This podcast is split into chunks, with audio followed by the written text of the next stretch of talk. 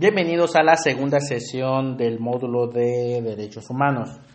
En esta ocasión vamos a abordar el tema de los sistemas de protección de los derechos humanos. Eh, vamos a hacerlo desde empezar a definir los organismos de protección de los derechos humanos a nivel nacional e internacional. Plantearemos los sistemas no jurisdiccionales y jurisdiccionales de protección de derechos humanos. También conoceremos los fundamentos, eh, la forma en que se establece su composición y demás características de la Comisión Nacional de Derechos Humanos. De igual forma, conoceremos el Sistema Interamericano de Protección de los Derechos Humanos y sus dos órganos principales, la Comisión Interamericana y la Corte Interamericana de Derechos Humanos, así como las nociones básicas de las Naciones Unidas y su intervención respecto a la protección de estos derechos. El último tema de la sesión anterior hablamos sobre las garantías de los derechos humanos y comentamos que este era el mecanismo para garantizar su protección. La Constitución dota de los mecanismos para su salvaguarda y reconoce los derechos humanos y los tratados internacionales. Asimismo, establece los órganos jurisdiccionales y no jurisdiccionales mediante los cuales se desarrollarán los procedimientos para la exigencia de su cumplimiento en caso, en caso de alguna violación. Comentamos que a partir de la reforma de junio de 2011 se fortaleció la protección de los derechos humanos reconocidos en México, ya que se reconocieron estos derechos a nivel, a nivel internacional, los que ya estaban eh, a nivel internacional. Al contemplarlo en el derecho interno, se fortaleció el Estado constitucional, ya que le dotó como o ya los reconoció como, los como derechos fundamentales. Sin embargo, se necesitaba que se establecieran los mecanismos para que se, garanticen su vigencia y eficacia y se adecuaran a este, mm, esta nueva reforma, este nuevo cambio de paradigmas. Estos mecanismos responden a la obligación que tiene el Estado para proteger y promover los derechos humanos, para lo cual se establecen los sistemas no jurisdiccionales y jurisdiccionales de protección de los derechos humanos. El sistema no jurisdiccional de protección de derechos humanos tiene su base fundamental en los principios de París, que fueron el resultado del Taller Internacional de Instituciones Nacionales para la Promoción y Protección de los Derechos Humanos, que se celebró en París, Francia, en el año de 1991. Los organismos no jurisdiccionales llevan en su labor, además de proteger a los derechos humanos, el de su divulgación, difusión y promoción, y adquieren mayor relevancia, ya que a diferencia de los medios jurisdiccionales, donde se dirimen controversias suscitadas de la violación de alguno de estos derechos, los organismos de derechos humanos se enfocan a otros aspectos de protección, otorgando mayor atención a su difusión, y divulgación para el tema de estos derechos humanos, logrando una mayor conciencia social y buscando que sean reconocidos y que estén en la esfera cotidiana de los ciudadanos. Este documento eh, se divide en cuatro apartados. El primer apartado es relativo a las competencias y atribuciones. Aquí se indicó que la institución nacional es competente en el ámbito de la promoción y protección de los derechos humanos. Y también se estableció que podrían emitir dictámenes, recomendaciones, propuestas e informes sobre todas las cuestiones relativas a la protección y promoción de los derechos. Y eventualmente la institución nacional podría hacer públicos estos documentos que eh, estuviera generando. Además, se le dotó de la facultad de, examinar la legislación en vigor y los proyectos legislativos, en el sentido de que se respeten los principios fundamentales, así como su armonización con los instrumentos internacionales en la materia. Recordemos que en el contexto histórico de estos principios, estamos hablando del año de 1991, y hay todo un andamiaje del derecho internacional a través de las convenciones y declaraciones de los derechos humanos. Ya hay un fortalecimiento del de, eh, derecho internacional y el reconocimiento de los derechos humanos, ya como un tema importante, no solo a nivel jurídico, sino también a nivel político.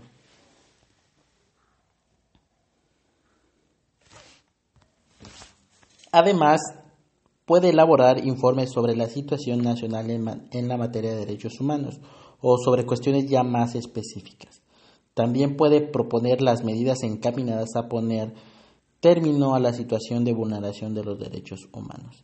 También colaborar en la elaboración de programas relativos a la enseñanza y a la investigación, siempre en la esfera de los derechos humanos. Es así como se va dotando ahora sí de toda una serie de atribuciones a estos institutos nacionales. Por su parte, el segundo apartado es relativo a la composición y garantías de independencia y pluralismo. Y tiene que ver con el nombramiento de sus miembros, que estos sean por una elección que se ajuste a un procedimiento que garantice una representación pluralista de la sociedad civil que disponga de una infraestructura apropiada para el buen desempeño de sus funciones y que el mandato de los miembros de la institución nacional sea con un nombramiento mediante un acto oficial en el que se señale un plazo determinado de duración de mandato.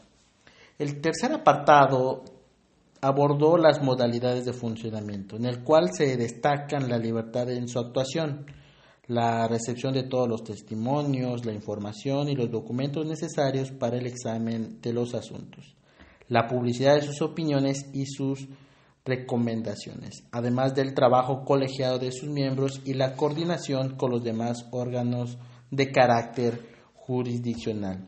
Y finalmente el cuarto apartado tiene que ver con los principios complementarios relativos al estatuto de la Comisión o de los organismos no eh, jurisdiccionales de protección.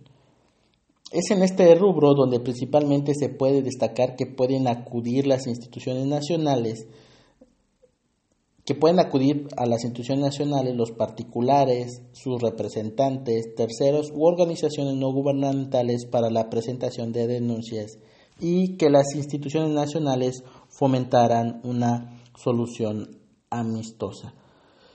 A los titulares de los organismos nacionales creados para la protección no jurisdiccional se le ha solido identificar con el término de ombudsman, utilizado a nivel mundial, ya que esto fue adaptado, adoptado perdón, por la primera institución en su tipo, que tiene eh, su inicio en Suecia, en comienzos del siglo XIX. Este término ombudsman es de origen sueco y significa representante, mediador, agente, guardián y denota una persona que actúa por cuenta de otra y sin tener interés personal propio en el asunto que interviene. En términos generales podemos decir que es un comisionado de justicia. Actualmente existe una discusión para ampliar el término ombudsman y en aras de poder establecer la perspectiva de género y se le denomina actualmente como obus persons. ¿Qué es lo que está buscando ahorita? Por ejemplo, eh, Canadá ya adoptó este nuevo término. Finalmente, lo que busca el ombudsman es proteger el cumplimiento de estos derechos y tiene una relación directa con órganos jurisdiccionales, con el Estado mismo y sus representantes, con la víctima, con las organizaciones. Es un punto medular para que pueda llegarse al, a llegarse al cumplimiento.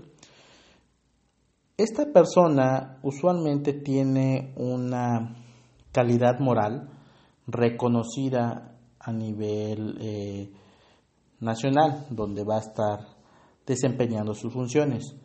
Y es un experto en la materia.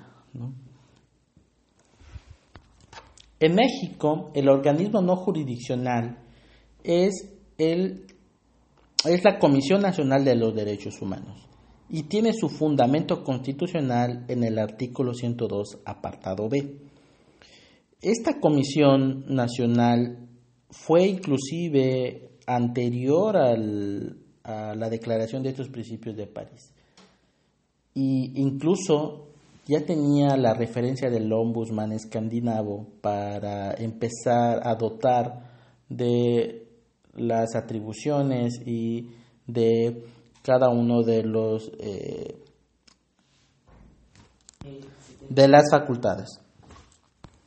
Un recuento histórico de los organismos no jurisdiccionales de protección de derechos en México podemos iniciarlo a través de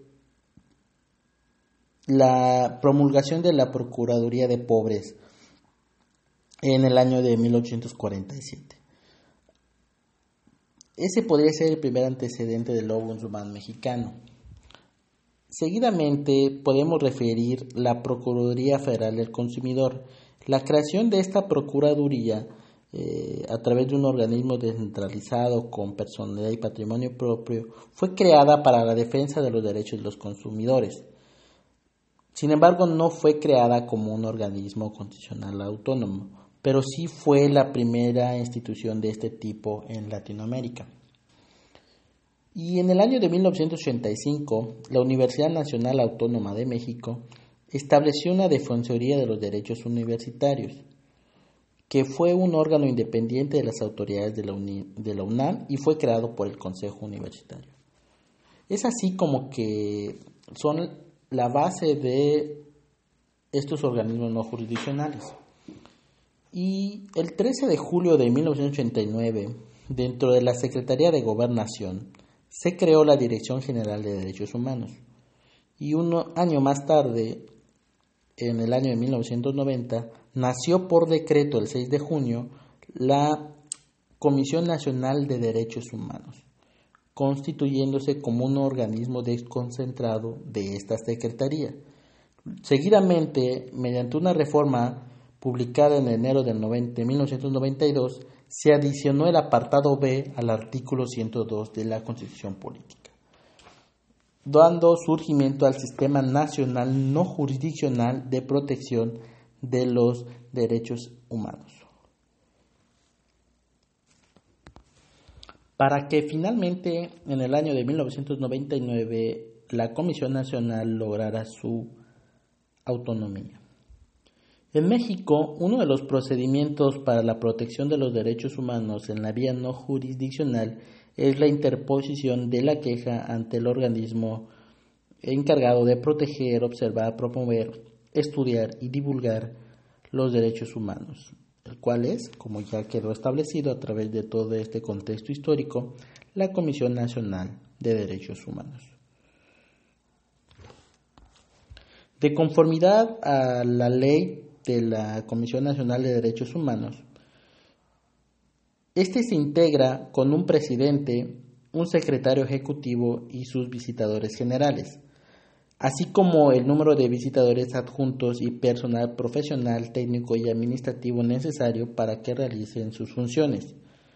Además de esto, tiene una particularidad, a diferencia de diferentes organismos no jurisdiccionales a nivel mundial, que es el del subconsejo consultivo y está conformado por 10 consejeros, elegido por el voto de las dos terceras partes de los, de los miembros presentes en la Cámara de Senadores o en su caso por la Comisión Permanente. El titular de la presidencia de la Comisión Nacional de Derechos Humanos va a durar cinco años en su encargo y podrá ser reelecto una sola ocasión. A su vez, el Consejo Consultivo cuenta con una Secretaría Técnica, que es un órgano fundamental para el funcionamiento de este cuerpo colegiado, ya que es responsable de brindar a sus miembros el apoyo necesario para el desarrollo de sus actividades. Es así como se va estableciendo la organización de esta comisión para poder desarrollar sus funciones. Dentro de sus atribuciones se encuentra la de la facultad para, para formular recomendaciones públicas no vinculatorias, denuncias y quejas ante las autoridades respectivas y todo servidor público está obligado a responder las recomendaciones que emitan la comisión para con ellos. Y en caso de que no las acepten o cumplan, estos funcionarios deberán fundar, motivar y hacer pública su negativa. Asimismo, la Comisión Nacional puede solicitar la comparecencia de las autoridades o servicios públicos o servidores públicos eh, responsables ante la Cámara de Senadores o en sus recesos ante la Comisión Permanente a efectos de que expliquen el motivo de su negativa.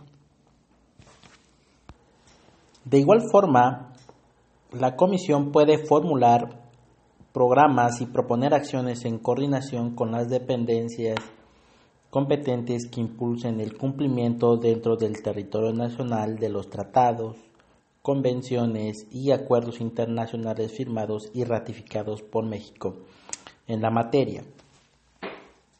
Y proponer al Ejecutivo Federal, en los términos de la legislación aplicable, la suscripción de convenios o acuerdos internacionales en materia de derechos humanos. Cualquier persona puede denunciar presuntas violaciones a sus derechos humanos y acudir a las oficinas de la Comisión. Las organizaciones no gubernamentales legalmente constituidas, es decir, las organizaciones de la sociedad civil, podrán acudir cuando la vulneración de estos derechos sea respecto de personas que por condiciones físicas, mentales, económicas y culturales no tengan la capacidad efectiva de presentar quejas de manera directa. También la Comisión puede iniciar de oficio expedientes de queja por presuntas violaciones a los derechos humanos.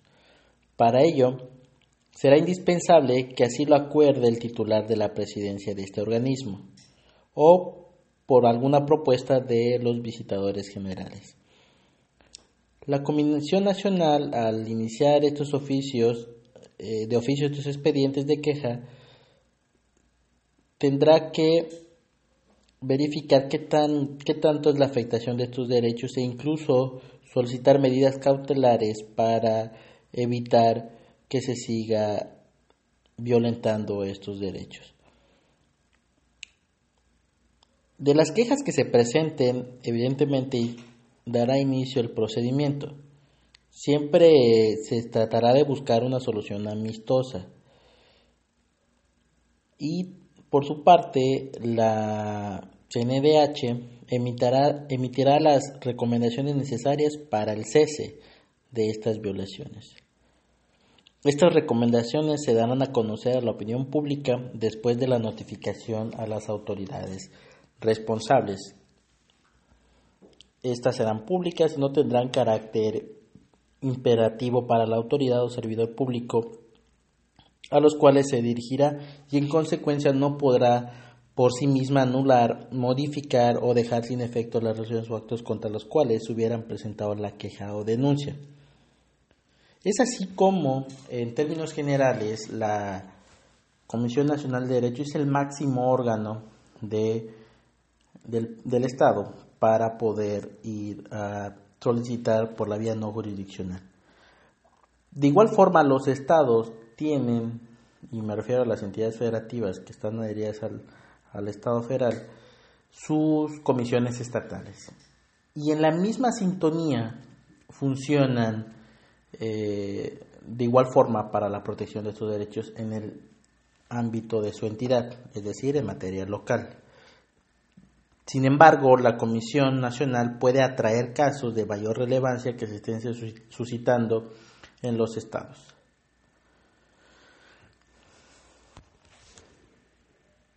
En cuanto al sistema jurisdiccional de protección de derechos humanos, en el ámbito nacional se cuenta con la protección jurisdiccional de los juzgados y tribunales competentes, a cargo de medios indirectos de protección como las garantías judiciales, un proceso ordinario y la justicia administrativa, que son los juicios que usualmente conocemos, y que promovemos a nivel de fuero común.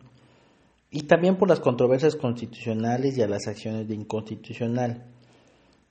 Estas últimas pueden ser presentadas por la Comisión Nacional de Derechos Humanos, que esta última atribución fue planteada en la reforma de junio de 2011.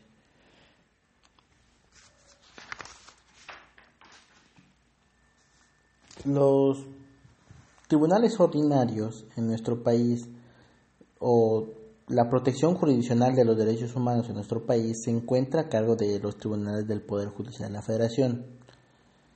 Y estos los podemos clasificar desde el, más importante, quien es la Suprema Corte de Justicia de la Nación, y de ahí podemos mencionar el Tribunal Electoral, los tribunales colegiados de circuito, los tribunales unitarios de circuito, los juzgados de distrito, el Consejo de, la Judicatura Federal, los tribunales de los estados y del Distrito Federal, y en los demás en que por disposición de ley deben de actuar en auxilio de la justicia federal.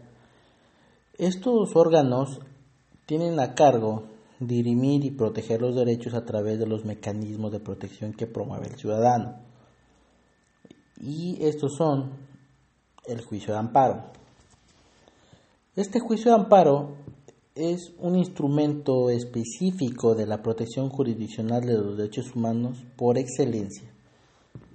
Es un medio de control constitucional, convencional y de legalidad para los actos u omisiones provenientes de autoridades o algunos particulares previstos en favor de personas y cuyo objetivo es proteger los derechos humanos y los derechos humanos reconocidos a nivel nacional de los instrumentos internacionales.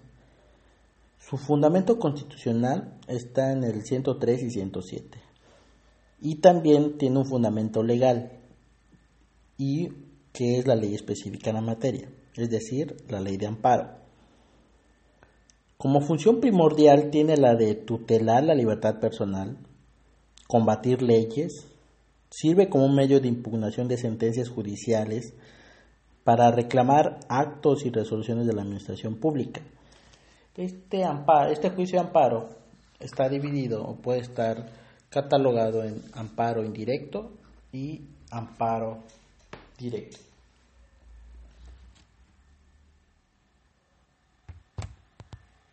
Como medio de protección de los ciudadanos, este juicio de amparo puede interponerse en los casos de una tutela de la libertad personal y eh, contra las leyes que se pudieran estar en un agravio personal y directo a un ciudadano y de un amparo judicial o de casación. ¿Qué es la medida de control de legalidad? mediante la impugnación de sus sentencias judiciales, que también puede ser durante actos que se están, se están dirimiendo en el procedimiento, no necesariamente una sentencia definitiva. También está el amparo administrativo, que es un juicio constitucional a través del cual se impugnan actos de autoridad vinculados a la administración pública del Estado y sirve para reclamar los actos y resoluciones de la administración activa. En materia, agraria puede ser utilizado por miembros ejidatarios o comuneros a título individual o por una comunidad agraria en su conjunto recurriendo a su carácter de entidad socioeconómica y jurídica. Los principios rectores del juicio de amparo son el principio de instancia de la parte agraviada, es decir, que evidentemente la parte que se siente vulnerada la va a promover, el principio de relatividad de la sentencia o fórmula Otero, que establece que se va a concentrar la sentencia al quejoso, que no va a tener efectos generales para toda la población. También tenemos el principio de definitividad, el cual alude a que se tienen que agotar todos los procesos previos para poder llegar a solicitar el juicio amparo. El principio de estricto legalidad y finalmente el de la suplencia de la queja. Es importante indicar, como lo hemos estado señalando, que a partir de la reforma de junio de 2011, la materia del amparo tuvo una amplitud, porque al reconocer los derechos humanos tiene la facultad de proteger también el ámbito internacional de estos derechos. Todos los convenios y tratados que ha firmado México y que ha ratificado es materia también del amparo. Otro medio para, de control constitucional es el de la acción de inconstitucionalidad. Sobre este medio, conviene indicar que a través de las reformas que se del 2006 es que se introdujo la facultad de la Comisión Nacional de Derechos Humanos para presentar acciones de inconstitucionalidad en contra de leyes de carácter federal, estatal y de la Ciudad de México así como de tratados internacionales celebrados, celebrados por el Ejecutivo Federal y aprobados por el Senado de la República, que vulneren los derechos humanos consagrados en la Constitución. Son juicios tramitados en el Pleno de la Suprema Corte de Justicia de la Nación, en la que se denuncia una posible contradicción entre normas de carácter general, leyes, decretos, reglamentos o tratados internacionales por una parte y la Constitución Federal por la otra parte, con el objetivo de invalidar la norma general o el tratado internacional. Tiene su fundamento constitucional en la fracción segunda del artículo 105 y las resoluciones emitidas por la Suprema Corte solo podrán declarar la invalidez de las normas impugnadas siempre que fueran aprobadas por mayoría de ocho votos.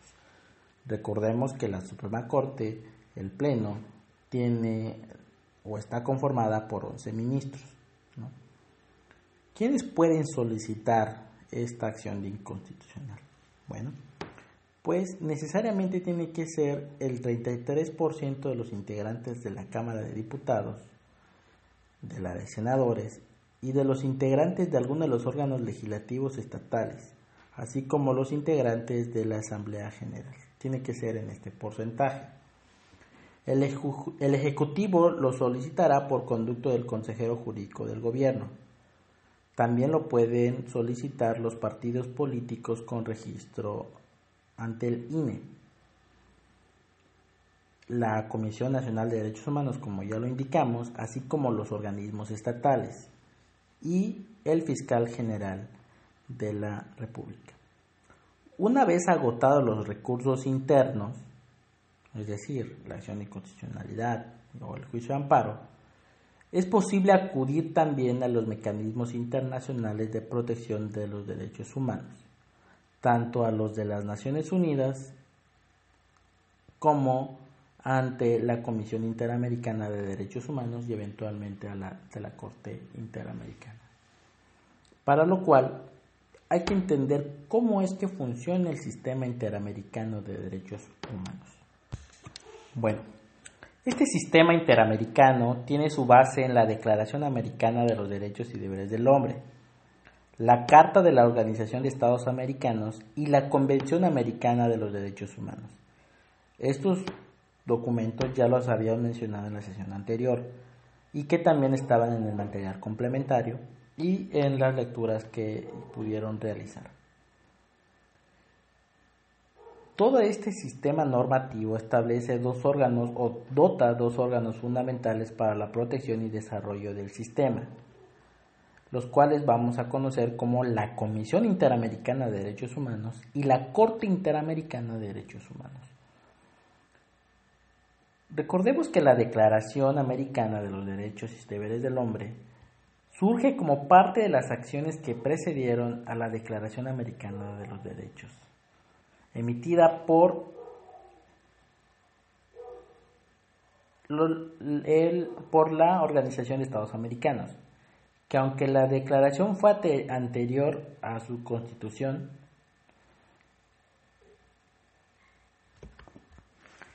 es necesario ubicar a esta organización. Esta organización de Estados Americanos nace a través de la carta de para la, la carta de de la organización, es decir, cuando se va creando la organización empieza a tener sus y a delimitar, perdón, sus funciones y su organización. Y si bien no fue o no establecieron de primera instancia la protección de derechos fundamentales, sí sirvió de sustento para el sistema interamericano. Esta organización es punto de partida para la normatividad que se va a ir construyendo para la protección de estos derechos a nivel interamericano, ya que constituye un organismo regional con la intención de lograr la paz, la justicia, fomento a la solidaridad, a la defensa a la soberanía, a la integridad territorial, independencia, el fortalecimiento a la democracia y a la defensa de intereses comunes y los debates de los grandes temas de la región y del mundo. Esta organización se conforma por 36 países de América y del Caribe, además de que cuenta con países observadores que son alrededor de 69 países en todo el mundo, además de la Unión Europea. Y para que pueda realizar sus fines, tiene como órganos a la Asamblea General, a la reunión de consulta de ministros de, Relaciones Exteriores de los Estados miembros, eh, un comité jurídico interamericano, la Comisión Interamericana de Derechos Humanos, la Secretaría General, las conferencias especializadas y organismos especializados.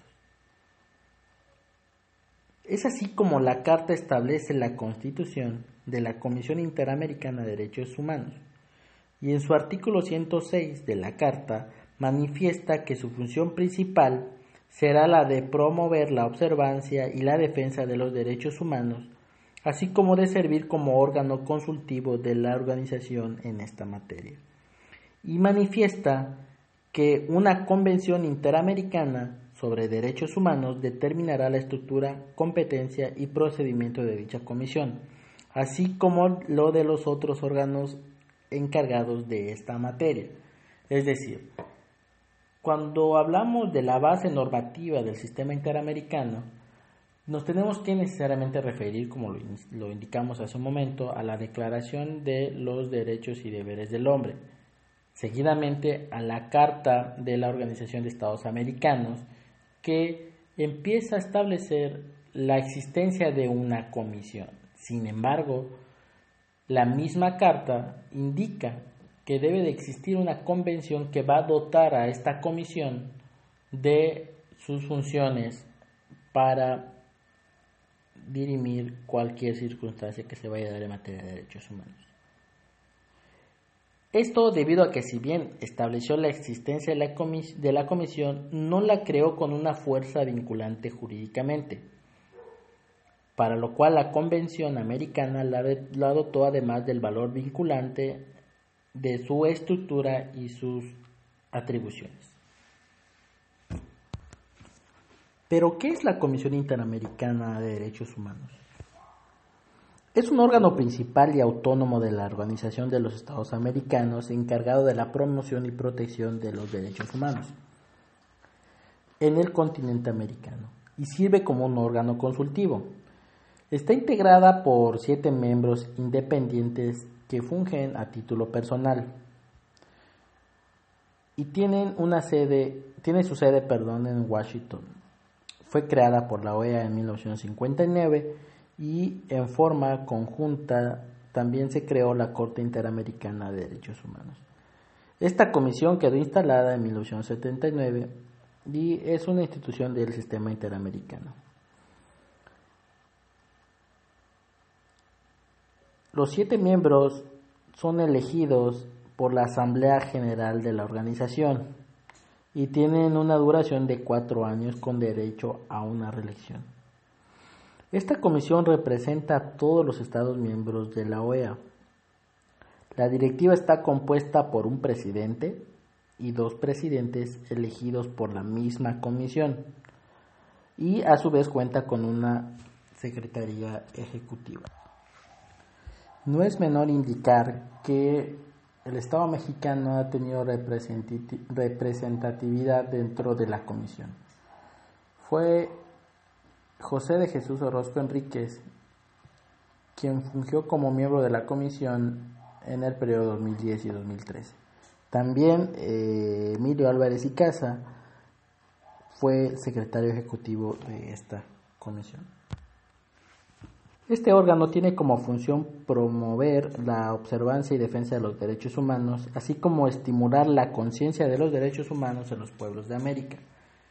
Solicitar a los gobiernos de los estados parte que proporcionen informes sobre las medidas que adoptan en materia de estos derechos, así como formular recomendaciones a los estados miembros para que adopten medidas progresivas, atender consultas que le formulen los estados en cuestión y algo muy importante, las prácticas in loco, con anuencia o invitación del Estado. Estas prácticas in loco sirven para verificar el estado actual de la protección de los derechos humanos. México ha tenido buen acercamiento a la Comisión desde el año de 1996, que fue la primera, y hasta la fecha ha tenido un acercamiento continuo para diversos temas. Y recientemente tuvieron una participación activa dentro del caso de los desaparecidos de Ayotzinapa. La comisión emite un informe anual ante la asamblea de la organización mediante su presidente, independientemente de los estudios e informes que considere pertinentes sobre la situación de los derechos humanos en los Estados miembros. Conoce de las peticiones y otras comunicaciones en ejercicio de su autoridad y somete a la Corte Interamericana la solución de un asunto en los términos de la Convención y comparece ante ella en todos los casos relativos a la función jurisdiccional. También solicita a la Corte que emita medidas provisionales en situaciones de gravedad y urgencia para prevenir daños irreparables a las personas. De igual forma, solicita opiniones consultivas de la Corte para la interpretación de la Convención u otros tratados internacionales y puede expedir sus propios reglamentos y somete a la Asamblea de la organización proyectos de protocolos a la Convención Americana para la Inclusión Progresiva de los Derechos Humanos. Los trámites de petición individual pueden ser solicitados por cualquier persona, grupo de personas o entidad no gubernamental legalmente reconocida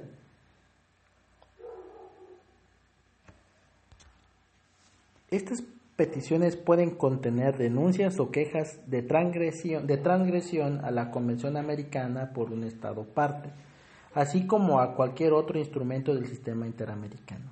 De igual forma, los estados pueden hacer comunicación de esta transgresión por otro estado o incluso la Comisión puede por su propia iniciativa la tramitación de una petición que contenga el requisito para este fin.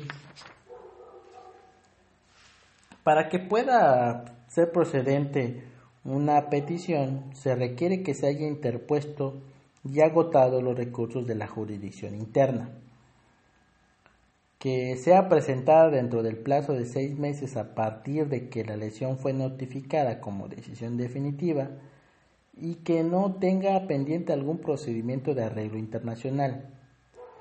También contempla las peticiones en las que los estados no tengan algún recurso para la protección legal o se le haya impedido a las personas agotar estos recursos. A su vez, la comisión revisa la calidad de la persona que está solicitando su intervención, el lugar del hecho, el momento en que ocurrieron y la materia en que trata de que trata el asunto, la cual evidentemente deberá versar sobre la vulneración de los derechos humanos reconocidos en la Convención o algún tratado del sistema. De ser procedente esta petición, la Comisión invita al peticionario y al Estado para explorar una solución amistosa.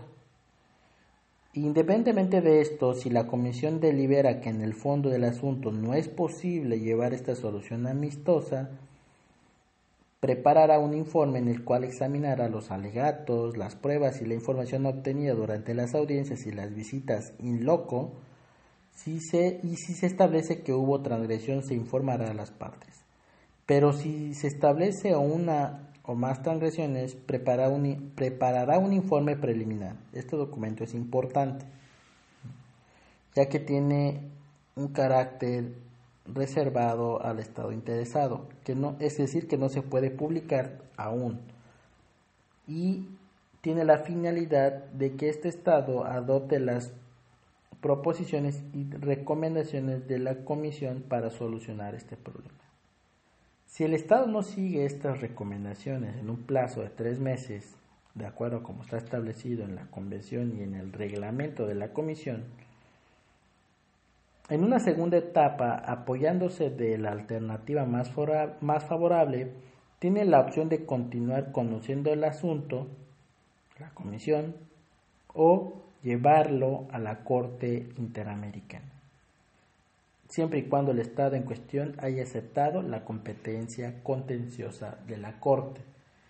Este momento es importante porque el hecho de que tengas un asunto que se esté litigando dentro de la Corte Interamericana como Estado, pues no sé, a nivel internacional, tiene una situación política complicada. Y esta última parte de que siempre y cuando el Estado haya aceptado la competencia contenciosa de la Corte, hay que establecer que si bien en los estados o en la Organización de Estados Americanos son 35 los países miembros, Hoy en día solo 24 han ratificado la competencia de la Corte. Y recientemente Venezuela estimó una denuncia respecto a la convención. ¿Qué quiere decir esto? Que ya no reconoce la competencia de la Corte Interamericana, que se dio en un suceso y en un contexto político por ahí del 2012. Países como Estados Unidos y Canadá no reconocen la competencia de la Corte. De ser procedente que la Comisión estime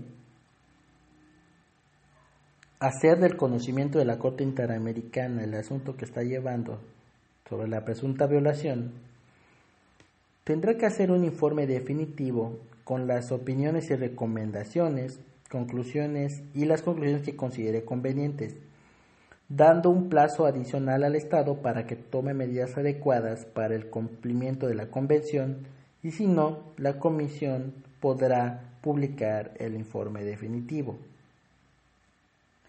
Si se somete el asunto a la Corte, se notificará la decisión al Estado, al peticionario y a la víctima y la comisión remitirá el informe preliminar, el cual hará público acompañado del expediente y demás pruebas que necesite. La Corte Interamericana de Derechos Humanos es una institución judicial autónoma de la Organización de Estados Americanos, cuyo objetivo principal es la aplicación e, e interpretación de la Convención Americana y de los otros tratados del sistema interamericano. Tiene su creación en la Convención e inició sus funciones en el año de 1979. Está conformada por siete jueces elegidos por la Asamblea General a título personal, es decir, que no representa los intereses del Estado que los propone como candidatos. Son elegidos por seis años y pueden reelegirse en una sola ocasión. Cuenta con una presidencia y una vicepresidencia, los cuales eligen cada dos años y pueden ser reelectos. Y entre otras funciones, la presidencia representa a la Corte, preside la sesión, dirige y promueve los trabajos de la misma. Las funciones jurisdiccionales de la Corte son de función consultiva, preventiva, contenciosa, y de supervisión, además de la normativa al expedir sus propios reglamentos y una función administrativa al administrar su personal y su propio presupuesto. La función consultiva consiste en responder a las consultas, ¿no? valga la redundancia, que formulan los Estados miembros o los órganos de la OEA acerca de alguna interpretación de la Convención Americana. Y esta consulta goza de un valor moral y jurídico y se extiende a otros tratados siempre que esté implicada la protección de derechos humanos, incluso si no pertenece al sistema interamericano. La función preventiva es que la Corte puede adoptar medidas provisionales en caso de gravedad y urgencia cuando se haga necesario evitar daños irreparables a las personas implicadas de los casos que se están resolviendo o por que lo solicite la Comisión Interamericana. Su función contenciosa consiste en determinar si un Estado responsable internacionalmente de vulnerar algún derecho estipulado en la Convención Americana. Únicamente los estados que hayan reconocido la competencia contenciosa de la Corte van a estar sometidos a su jurisdicción. Únicamente los estados y la comisión pueden someter casos ante la Corte. Sin embargo, los representantes de víctimas pueden presentar solicitudes, argumentos y pruebas, además de participar en las diferentes etapas del proceso.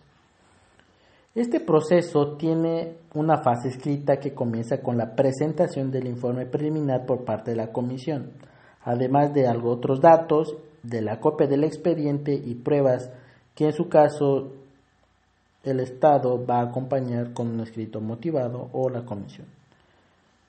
Las presuntas víctimas presentan un escrito de sus solicitudes, argumentos y pruebas al demandado y éste contestará por escrito su posición sobre el caso, pudiendo establecer excepciones preliminares.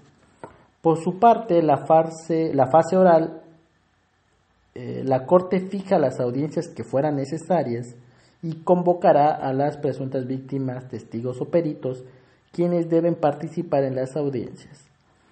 Eh, la presidencia concederá la palabra para la exposición de alegatos, réplica o dúplica a las víctimas, sus representantes o al Estado, y los jueces pueden formular las preguntas que considere pertinente.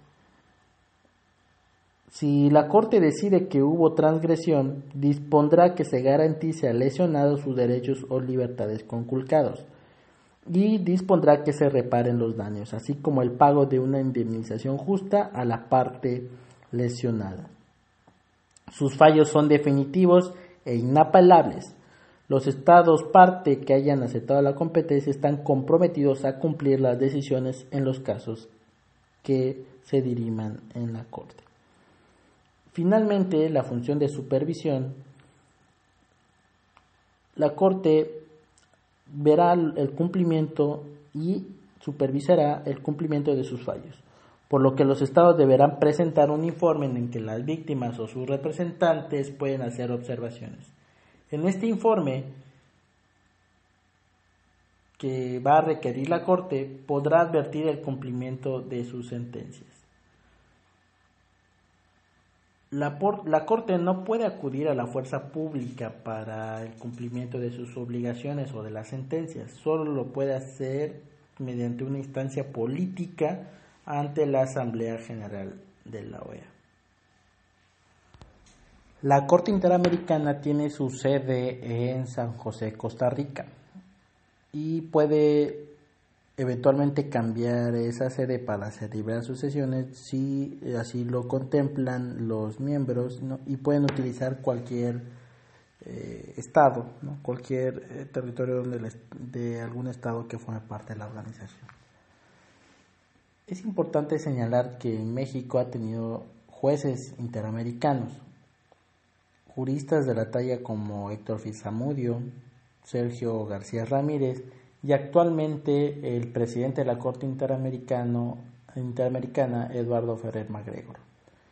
Pero también México ha estado frente a la Corte y ha tenido sentencias condenatorias, de las cuales podemos mencionar el caso Rosendo Radia Pacheco, eh, Fernández Ortega y otros, y el caso González, mejor conocido como el del campo algodonero, que trataba a mujeres víctimas. ¿no?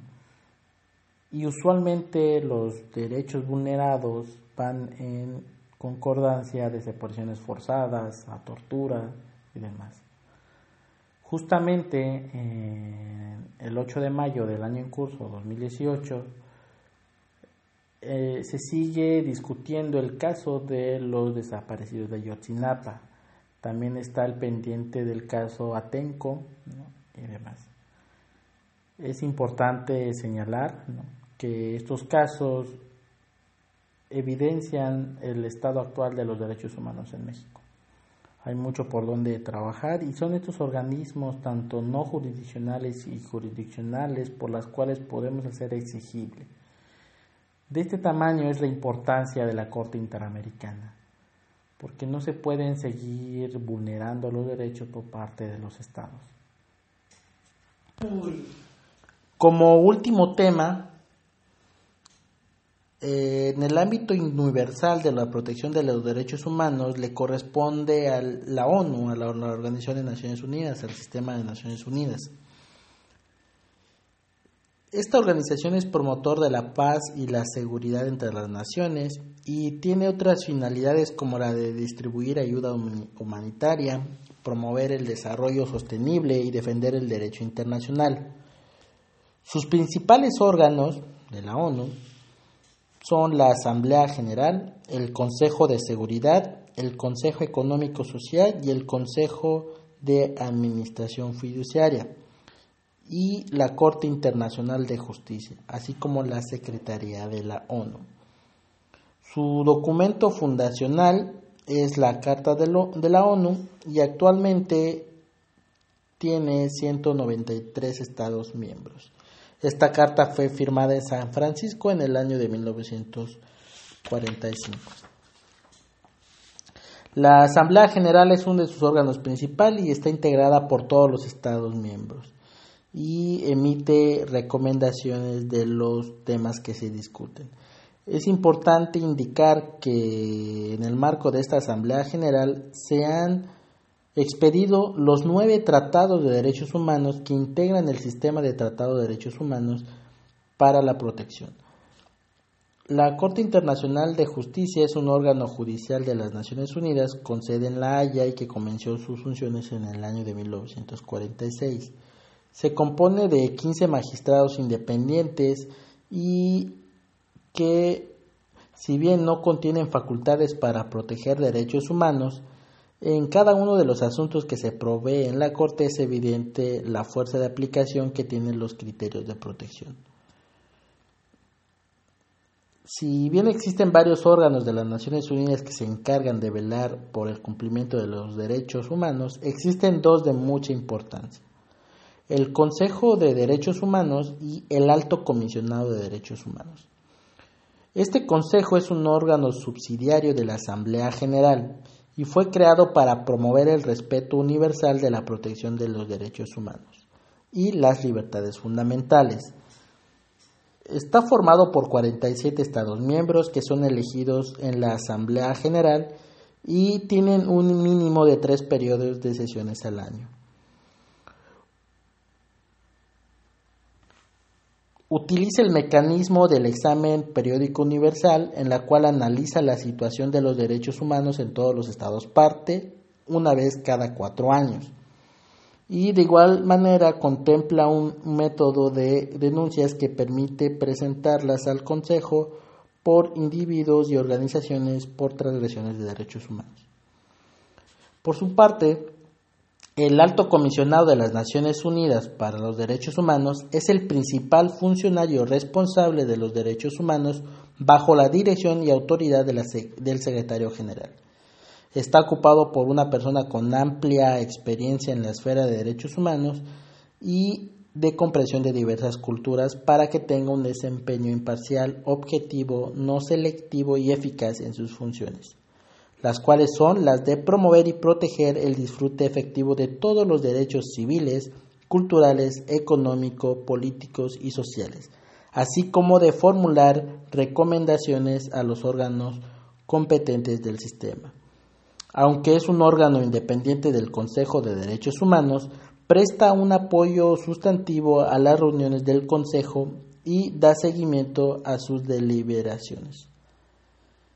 El sistema de tratados de derechos humanos de las Naciones Unidas, que como ya indicamos, nacen de los nueve tratados que han sido expedidos por la Asamblea General, tienen el objeto de desarrollar obligaciones específicas a los estados con relación a los derechos civiles, culturales, económicos, políticos y sociales, y además para, para otorgar una protección adicional a ciertos grupos en situación de vulnerabilidad.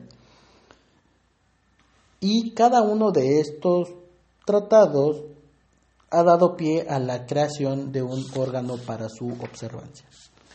Estos tratados y esta particularidad de, la, de los grupos de vulnerabilidad son los que vamos a estar viendo en las próximas sesiones y que van a ser la fuerza normativa para el entendimiento de cada, de cada una de la protección de los derechos que vamos a estar estudiando.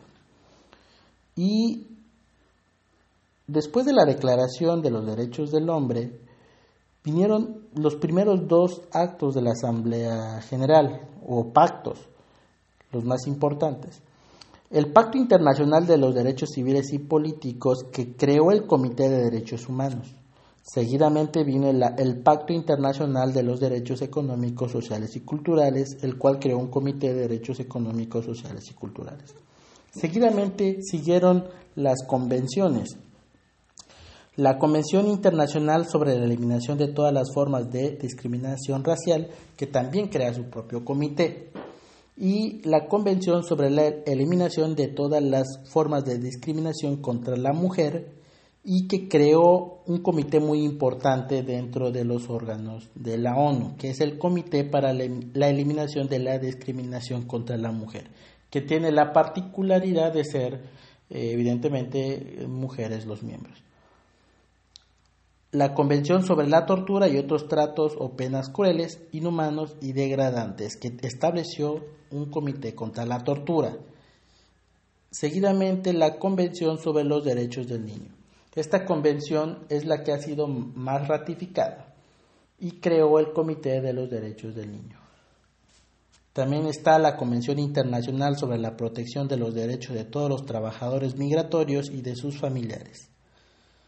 de igual forma, la Convención sobre los Derechos de Personas con Discapacidad y finalmente la Convención Internacional para la Protección de todas las personas contra las desapariciones forzadas, que creó un Comité Especial de Desapariciones Forzadas.